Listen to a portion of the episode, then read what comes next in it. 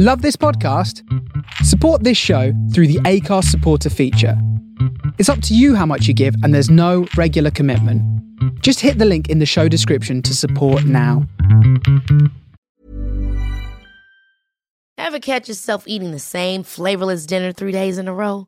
Dreaming of something better? Well, HelloFresh is your guilt free dream come true, baby. It's me, Keke Palmer. Let's wake up those taste buds with hot, juicy pecan crusted chicken or garlic butter shrimp scampi. Mm. Hello Fresh. Stop dreaming of all the delicious possibilities and dig in at HelloFresh.com. Let's get this dinner party started. There's never been a faster or easier way to start your weight loss journey than with PlushCare. PlushCare accepts most insurance plans and gives you online access to board-certified physicians who can prescribe FDA-approved weight loss medications like Wegovy and Zepbound for those who qualify. Take charge of your health and speak with a board-certified physician about a weight loss plan that's right for you. Get started today at plushcare.com slash weight loss. That's plushcare.com slash weight loss. plushcare.com slash weight loss.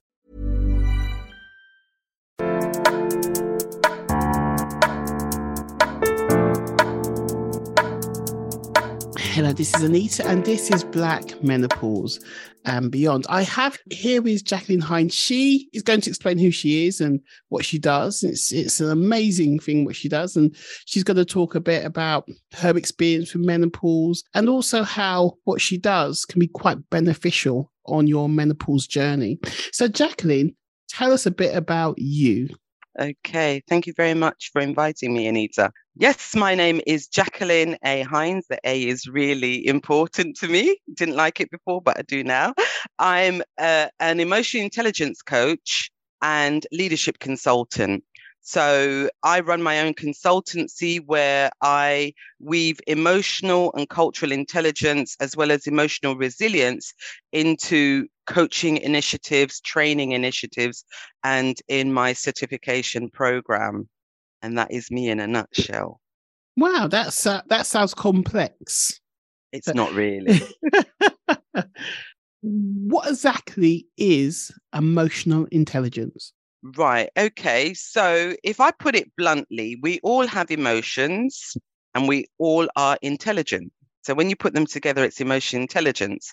In terms of what emotional intelligence is, it's a set of emotional and social skills that collectively establish how well we as individuals perceive and express ourselves, how we develop and maintain social relationships. So, inside, outside of work, in social settings, how we cope with challenges in their various forms, and also how we use emotional intelligence information. So, the emotional information that we gather in an effective and meaningful way. And the reason why I say that in an effective and meaningful way, if you think about you're a manager or you're working with individuals and somebody's quite emotional, you will tap into and find out exactly what is happening with this inf- individual.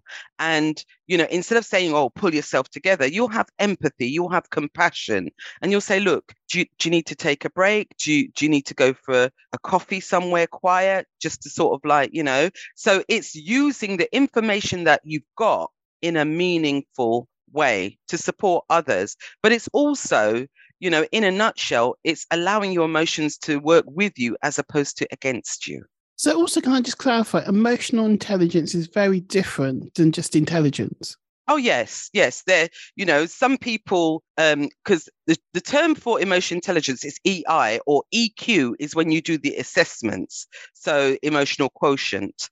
Um, so people get IQ and EQ mixed up. So they think that if your IQ is high, then your emotional intelligence is high. Or if it's low, your emotional intelligence is low. They're not correlated at all. So you can have somebody who could be as bright as a button, you know, but their emotional intelligence is in the backyard or in the next country.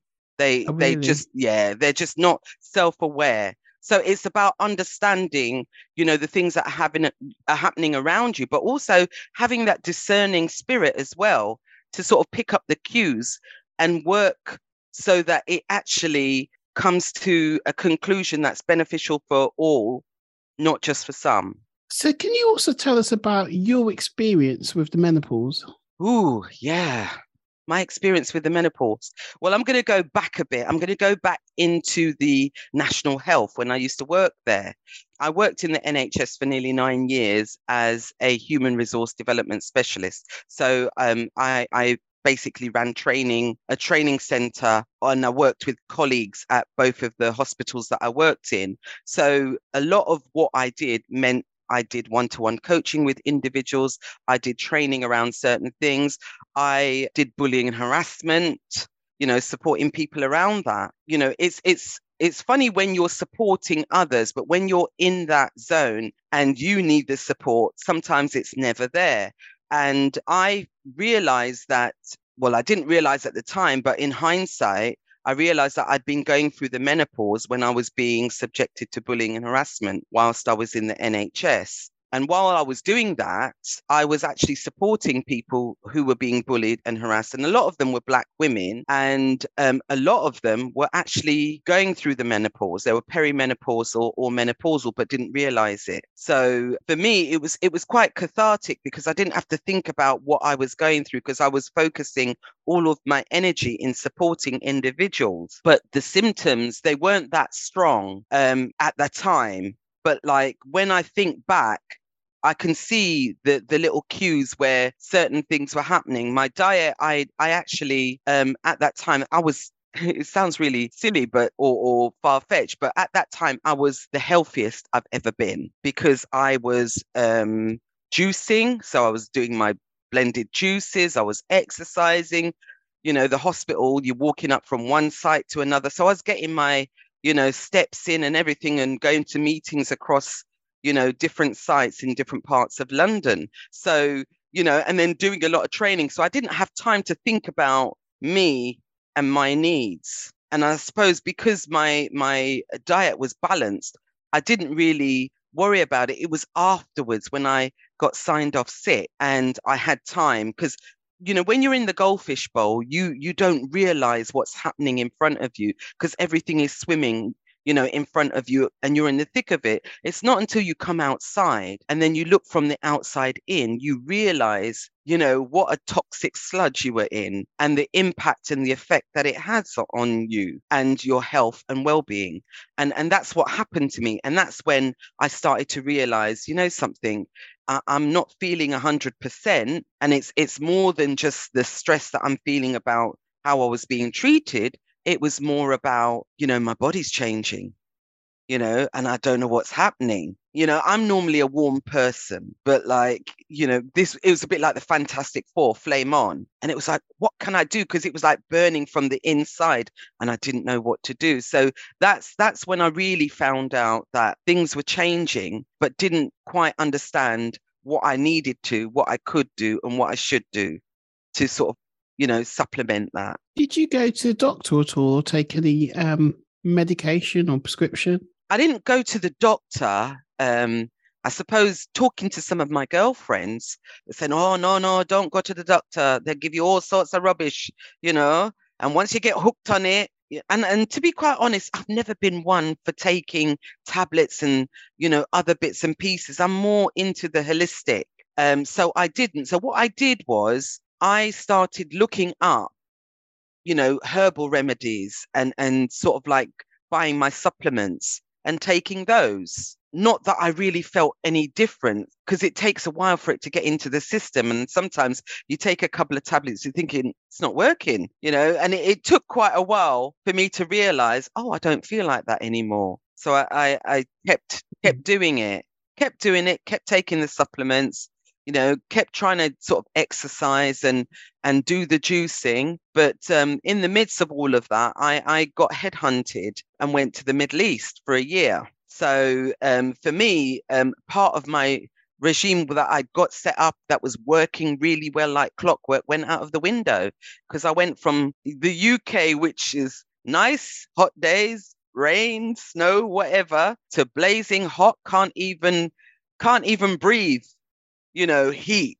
And it was like, oh my goodness. So with the juicing, because it's, you know, it's it's the Middle East and it's it's arid, it's dry heat. My juicing um, machine that I took with me, you know, I was I was blending a, a a a carrot and it was like a mega carrot. It broke the sleeve, the juicing sleeve. Really? yeah, and I couldn't get a replacement out there. So you know, it it was it was like oh, you know just my luck. Yeah, I tried to sort of like do as much juicing or go to juice bars, and but it wasn't the same as what you would do for yourself. So for a whole year, I sort of like did other things to sort of like supplement it, like going to the gym and stuff like that. You do realize it does make a difference. It really does, but you've got to keep at it. Oh, the exercise and Yeah. yeah, yeah. I mean, And I'm trying to do that at the moment, so yeah, it does help. Um, but at the same time, if you're always tired, Yeah. the energy to go is really hard. Yeah. So I can yeah. I can't understand. I've got a question in response to what you've said. Uh, well, it's, Hmm. not, it's kind of a question and a statement. So one of the things that um because I've been I've interviewed quite a few women talking about the topic of HRT, medication, and you know menopause and everything, and I've also spoken to professionals, and it's Mhm. clearly it's very clear to me that black women do not like taking HRT or taking medication. That's that I'm talking about. I think maybe out of all the women I've spoken, it's not scientific or medical or research, Mm. but out of the women I've spoken to, I would say 60 to 70 percent won't touch it. Yeah, Mm. and that's but when I speak to Caucasian women, it's slightly different with Asian women. Asian women are more like black women. Mm. Um, but when I speak to Caucasian, it's the total opposite. You know, Yeah. you know, it's to- it's totally opposite. And one of the things that I'm kind of conscious of is that black women we kind of sometimes internalize. Um, the idea that we're strong black women, and some women I've Mm. seen are clearly suffering, and they don't take the medication, and they, they're trying to deal with it naturally, and they're just not. It's not working for them. But for me, from an activist point of view, I want black women to receive better service and to have the choice of HRT. And I, and I just think, based on what I've said, I mean, what's your response to what I've said with regards to it? Because I think sometimes we, black women, we, we, we've got our legs falling off, but we're strong. We'll get through it. You know. Our grandmas did it. Our Yeah. mums did it. You know, literally, we fed a thousand on on on on on one yam. We could do it. you know, one lamb I and one chicken. Oh yeah, yeah, you know, feeding the multitudes. No, the thing is that that is the negative trope that has been handed down and given to us. If we go back into history, you know, the fear of trying certain things comes from black women historically have been tested on without anesthesia. And, you know, in in sort of like in those days when you think about the transatlantic Atlantic slave trade, they weren't allowed to speak out or anything like that. And that's where keeping quiet comes from. And that's where them internalizing stuff because they can't vocalize. They didn't they didn't have a voice. Um, that is one element of it. The other element is it's it's it's um I'm I'm glad that you've actually mentioned, you know, speaking to Caucasian women. Um, a lot of the drugs and things like that that are out there, they're not really road tested and geared for black people. Full stop.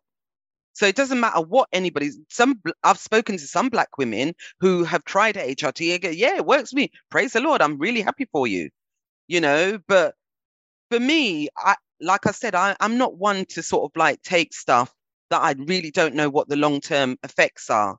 You know, we we are all different. We're all uniquely made, and what will work for one person may counteract and cause something else in somebody else. And and I think the the um, fear of that is is a far greater when you're speaking to women and they are suffering because they don't know what the long term effects are, but in internally they kind of tend to think, no, I, I I don't know much about it. I can't take something that I don't know what the long term effect is. And more often than not, some of the side effects they don't manifest until long after. You may get individuals that end up with really dry skin and flaky and it's like where did this happen i know you get dry skin you know as part of the menopause there are so many symptoms and you know any one woman that gets all of them hits all of the pressure points i really do empathize with them. But like some women get some symptoms some women don't really get any symptoms. Some women sail through and say menopause? Oh i must have got it back then. You know i i met a, a lady lovely lady. She's in her 80s she didn't reach the menopause until she was in her late 70s Really? and it yeah and it was like wow you know what Mm. were you taking she goes well she good diet exercise all of that she you know she said she never had any symptoms Mm. you know so different folks different strokes but it, it's down to the individual to actually do their due diligence and and research speak to individuals not just take somebody else's experience or or thoughts about it you know and this this this uh, idea of the strong black women we need to we need to show black women's tears now. You know you need to show your underbelly not literally but you have to let people know that you have emotions. We're not robots. We're not automatons that you know you can do anything to us and you know brush it off yeah carry on regardless. No. No. You know we have we do show- break. Yes, we do. And a lot of women and men are fractured beyond repair. You know, they're they're firing on half cylinders, whereas they had so much potential, it's been knocked out of them. You know, and whilst they're working, it's almost like it's it's automated. They're just walking through life. And that's not how it should be.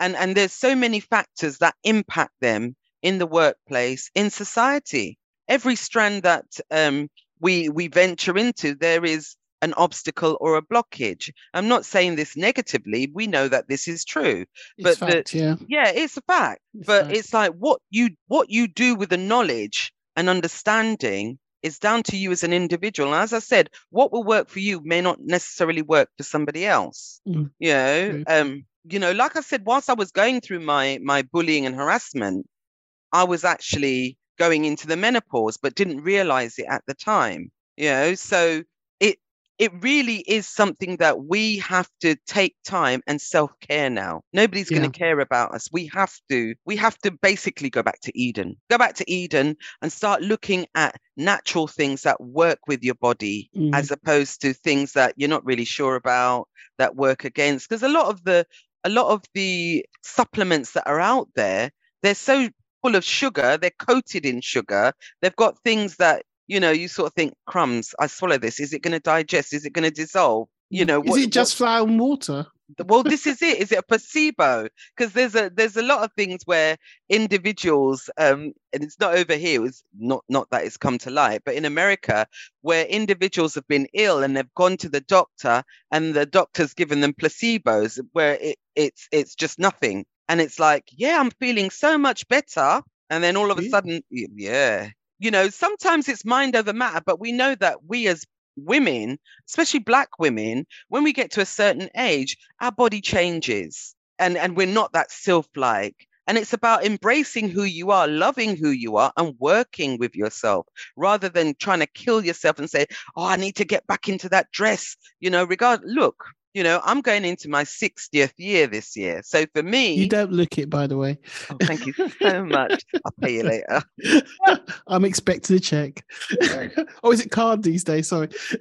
swipe it yeah no so for me it's about it's about taking time for yourself to enjoy life you Mm. know we've we've all done the 90 miles an hour in, in the hamster wheel bit you know having children doing this you know being the superwoman and Mm. still trying to get things done and get the get the work done. But you know we need to take time out for ourselves. We need to learn to self-care but we need to accept that you know life throws us challenges but we have to you know roll with the challenges. Almost learn to surf the waves that that come along so that it benefits us you know doesn't work against us. And part of it is accepting that, yeah, your body's changing. You know, things that are happening outside as well in society impact your emotional health and well being as well. So you take all of those factors in as well. But it's also being able to meet up with like minded individuals where you can just sit down. And there's not that many safe spaces. When I say safe spaces, culturally safe spaces, where we as Black women can sit down and speak truth to power and mm. then we all get it. You can I be in a group. You can mm. be in a group and and it'll be a mixture of of ethnicities you know caucasian asian you know uh, but we could talk about something and you and i would probably yeah. get it but they would think okay what? what what's that and it's like oh but it's also it.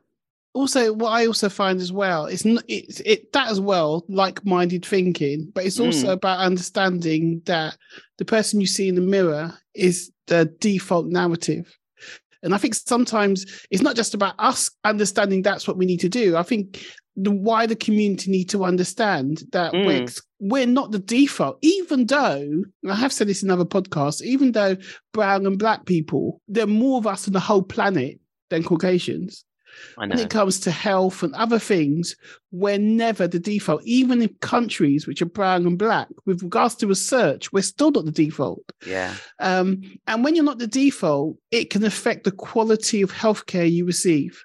Yeah. And the reality is, people are suffering, people are dying mm. because we're not the default, because the information out there that we receive is not accurate or non-existent and also the information that the health professionals who've got md etc and blah blah blah at the end of the day they don't even know it yeah you're, and some of them so don't right. care and they don't yeah. care they don't they don't know the difference um they just don't know it i mean mm. I have done some research. I, I, interviewed this lovely lady called Veronica Ebanks. I don't know if you know. She's really, really lovely. And she was talking about menopause and fibroids. And she told me she'd found loads of research on how um, black women have high levels of estrogen. Mm. And that's scientific high levels of estrogen. And I'm thinking, even though I have heard it before, I didn't know how accurate it was. That's the thing we don't know. Um, and I did some more research based on the information she gave me, and I found some papers which clearly state that. Mm. But so so therefore, even though I think that black women need to engage in the topic of HRT more because we are mm. suffering, mm. at the same time, as we've said, is it designed for us? Because if we do have high estrogen level, it's not going to be designed to cater for us because That's clearly it. there must be a balance. Yeah. You know, yeah.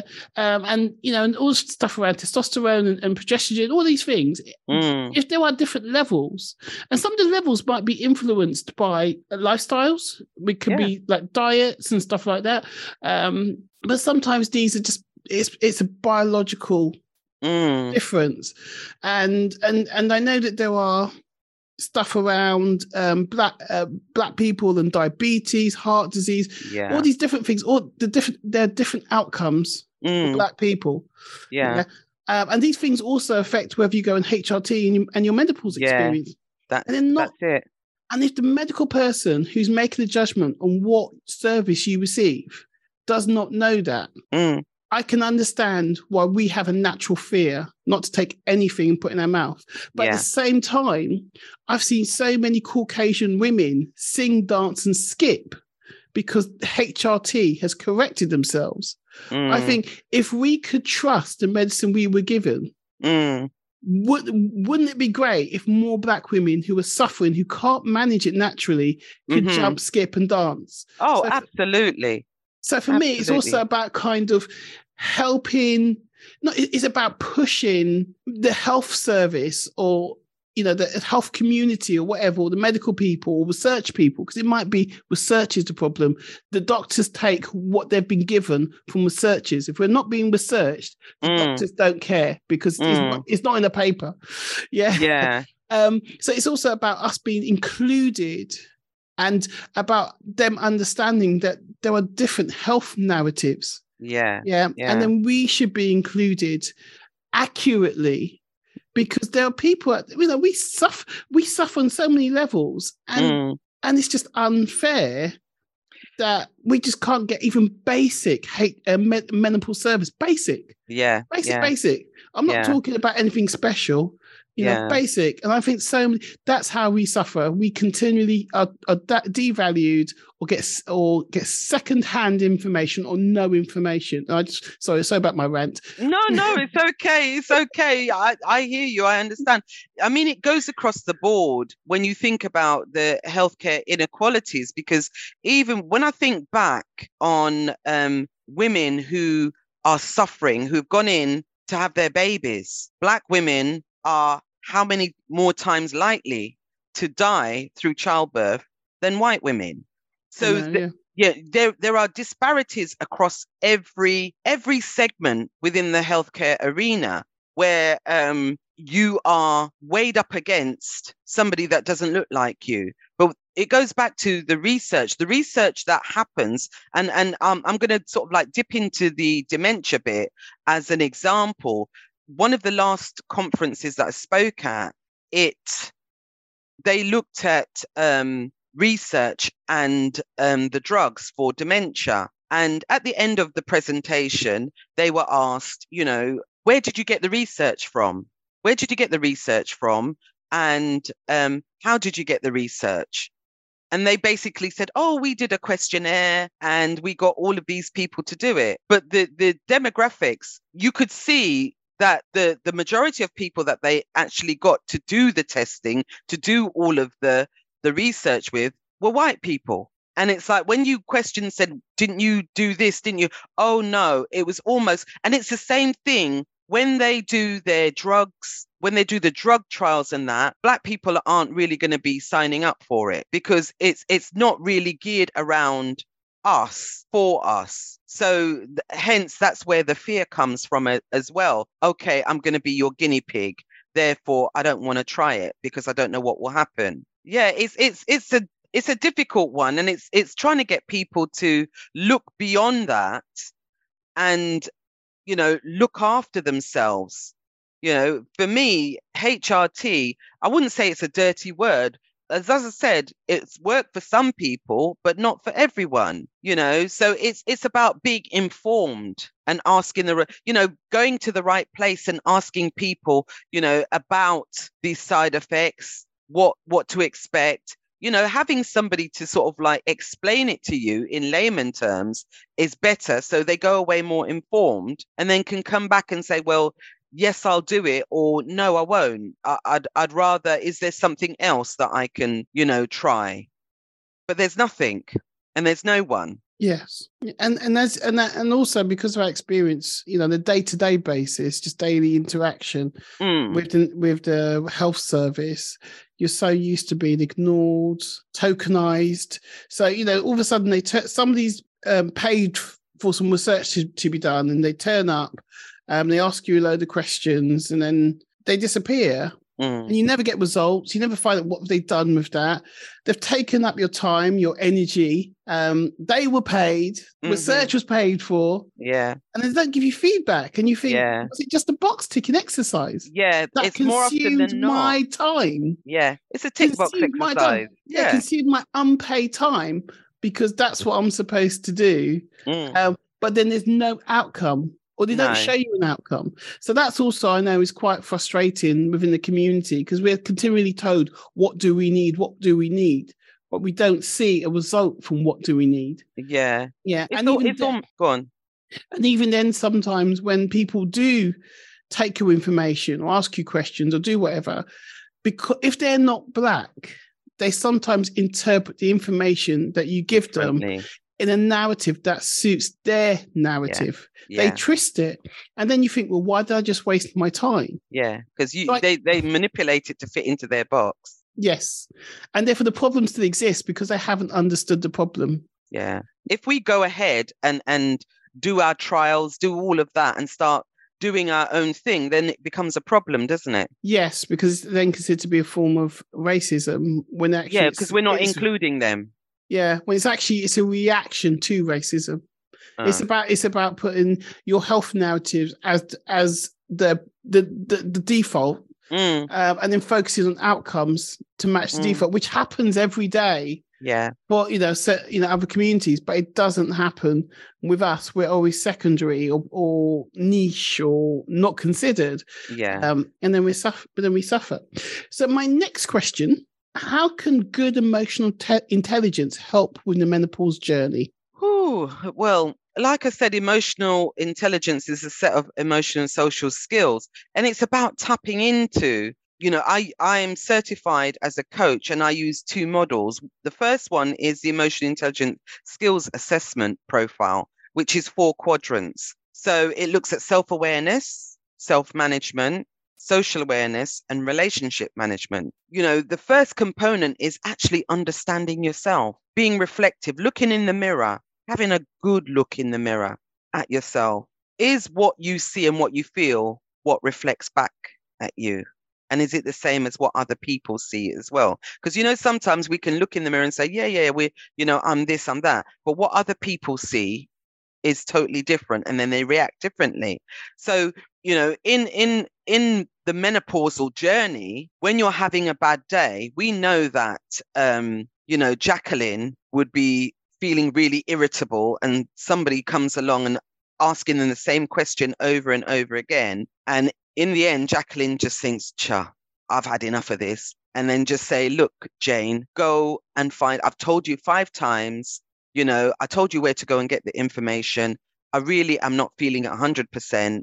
So I can't, I can't go through this anymore. I can't give you any more time. Now, Jane will interpret that and it's all about interpretation, how you come across. Jane will take that and go back to the powers that be and say that Jacqueline shouted at her. She was aggressive. She was this. And they know that I'm going through the menopause because I'd already told my line manager, but they disregard that. Whereas Jane, who's going through the menopause, come in and cost blue grass, swear at everybody, and it's swept under the carpet. Oh, she's she's you know she's had a bad day. She's menopausal, you know, and then she runs out crying. And this is why we have to show black women's tears. If if they use their weaponized white women's tears, we have to do the same to show that we are human, to get a reaction, to get that empathy. It may fall on deaf ears, but you know, using your emotions, understanding your emotions and using them effectively so that it works with you as opposed to against you.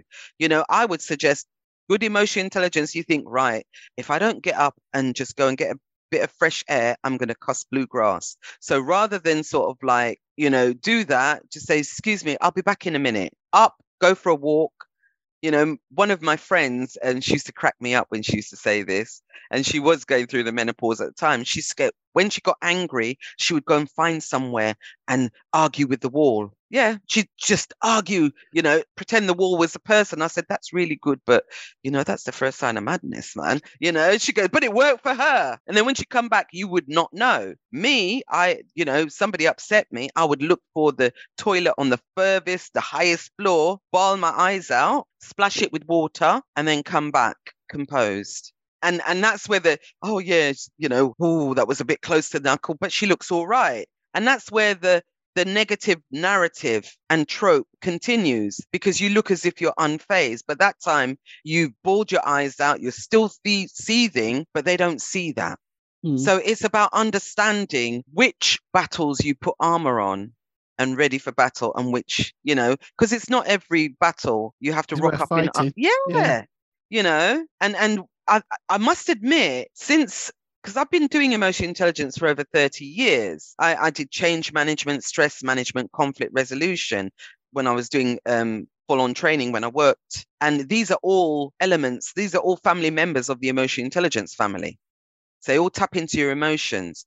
And when I actually got licensed, it was like, oh, wow, I know this already. Um, I've arrived. But it's understanding it's like seeing the situation before you actually fall into it.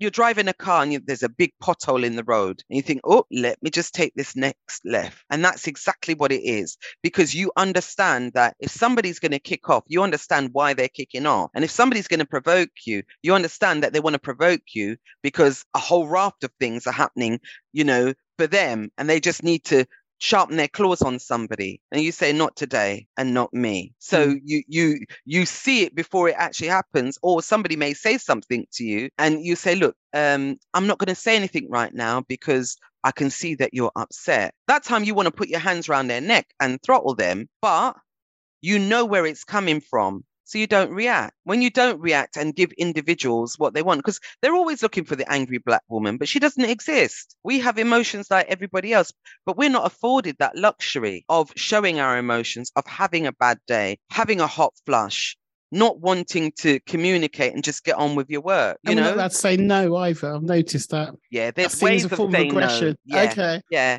I mean, there's certain things, even if you whispered it, it would still be said that you were angry, you were aggressive, you know. Um, and one of the things that I used to, especially in conflict resolution, I used to say, yeah, you can say no. There's so many ways in which you can say no. And there, you know, when I worked in um in the corporate world, there was this one manager that used to come at the eleventh hour with a whole pile of stuff and expect you to drop everything and do it for them. And, you know, a couple of times I did it, oh, you know, blah, blah, blah. And even when I moved out from being a secretary and was a, you know, fully fledged trainer, they would come and say, Oh, Jack, I know, I know you're not a secretary anymore, but could you? And I thought, You're rank. And I just said, No, I'm sorry, I can't do that for you. Oh, yeah, it'll take you five minutes. And as you've quite rightly said, I'm no longer a secretary. I'm sure one of the secretaries in in the office will be able to accommodate you. You know, they didn't like it, so they took Mm, it as yeah. and I said, I hope you understand. I've just got X, Y, Z to do. So what I used to do is I used to make sure that I didn't have any time. I made That's sure good. that I was unavailable Mm. all the time. You know, it's difficult, but you know, this is this is nothing new to anyone. But it's how you handle it, how you handle yourself, and how you come across. And that's that's all about tapping into your emotional intelligence and using it effectively. So can you? I mean, the listeners out there listening, Mm. if some, how can someone improve their emotional intelligence on a personal level, or if they want to receive professional help, who or where would they go? Well, you can find any emotional intelligence coach or training consultancy. There's loads of them out there. Um, or you can find a like minded individual that you speak to, because sometimes it's really good to actually have a conversation with the person. A lot of the people that I work with, I have a conversation with them first to actually find out what their needs are, you know, because I, I use emotional intelligence in coaching. So they do an assessment, an online assessment, and then they have a one to one feedback. And then based on their report, I actually um, give them three coaching sessions, or I do just straightforward coaching where I find out what the challenges the individuals have and they can have blocks of three so three six nine and and we will work through a series of things but they need to formulate why they want to do the coaching so it's not just a case of them rocking up and me coaching them they need to know why they want to go down the coaching route what it is they need to gain out of it and how they're going to utilize that knowledge to sort of like develop themselves further to overcome whatever challenges. So, what I would say is find somebody who's credible, preferably a certified emotional intelligence coach because they they work on different strands of individuals there's loads of people out there doing emotional intelligence there's a lot of people that are not certified who who will say oh i'm i'm I'm an emotional intelligence coach. Yeah, I did it in in a bit of emotional intelligence in my degree. That is not a certified emotional intelligence coach or trainer. Get somebody who's credible. Look them up on LinkedIn, connect with them, you know, have a conversation, you know, have a virtual coffee with them and then find out, look on their websites, do your due diligence and find out what you will get out of the process. But you have to understand why you want to do it first and foremost and what you hope to get out of it. And then that way, when you have that informed conversation, then you have the um, the the platform for a, a, a coaching partnership or a training initiative that will develop, empower, and upskill the individual. Also, another question that's just popped into my head what's the difference between going to a counselor for emotional help than Mhm. emotional intelligence? Right. Okay. Now, um, I'm not a, a, certified counselor or therapist, although I I um, am doing a CBT diploma. And that's really just to sort of back up what I do as an emotion intelligence coach. A counselor, I mean, I went to a counselor when I got bullied severely as a senior manager. I went and had counseling.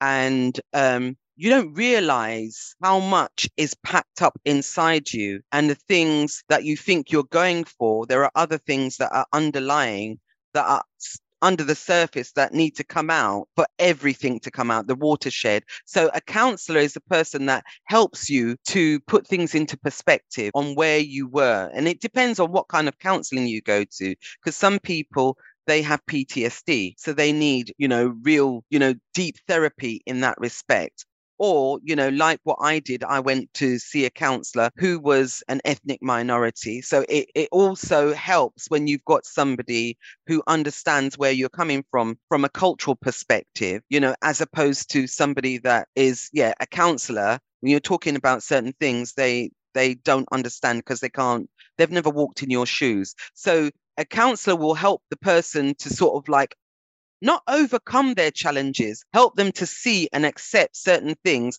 to unpack and unpick, but also to move forward. So they give them certain things to move them along. But in emotional intelligence, it's all about you. So what is happening to you now? What's happened in your past? Across an emotional intelligence spectrum, when I do an assessment with somebody and do the feedback, we look at their empathy they we look at their stress tolerance. So it's around a model. That that is the difference. It's around somebody upskilling somebody wanting to acquire knowledge and expertise to weave into their own specialism to enhance it. If i if i go back to thinking about managers and i'm going to use the nhs there's a lot of managers in positions who shouldn't be in those positions because they're not trained as managers. This is where a lot of the bullying and harassment stems from because when they've got objectives that need to be met and they've got individuals, they're not compassionate, they have no empathy, they just say, go and get the job done. Whereas if it was a manager who was emotionally intelligent, they'd be saying, look, you know, John, James, Jack, um, I, un- I understand you're going through some challenges. Is there anything that I can do to help you? And it's a big difference in somebody's day to day working life rather than having to jump through hoops and feeling stressed at the same time. So, a counselor and an emotion intelligence coach, totally different arenas, but they are there to support individuals on their journeys regardless. Thank you for that. Because I, I know actually some people might be slightly confused on the difference, mm. and you've made it quite clear. Now, you've said some amazing things. If somebody wants to contact you, how would they go about it? Right. Okay. So if the individuals are on LinkedIn, do connect with me. It's Jacqueline A. Hinds and it's H I N D S. Um, you'll find me on LinkedIn, or you can find me on Twitter at Releasing You or at SOEI UK. So um, I'm also the founder of the Society of Emotion Intelligence. So you can you can find me through that. And if you need to email me, you can email me at jah at Wilson Hinds Consulting dot com. It's all one word. So it's W I L S O N H I N D S consulting, all one word dot com. Yeah, thank you very much. Thank you for um, giving me your time. Uh, it's been very beneficial. Um, and you've definitely enlightened me and made me understand the importance of emotional intelligence and managing the menopause. Thank you very much. You're most welcome. Thank you.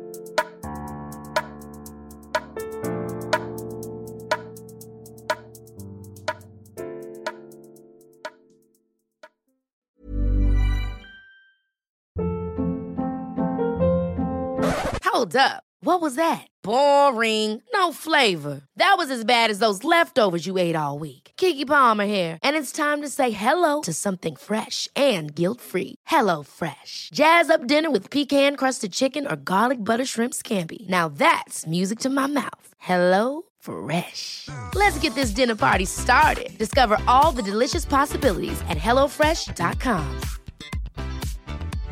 Whether you're a morning person or a bedtime procrastinator, everyone deserves a mattress that works for their style. And you'll find the best mattress for you at Ashley.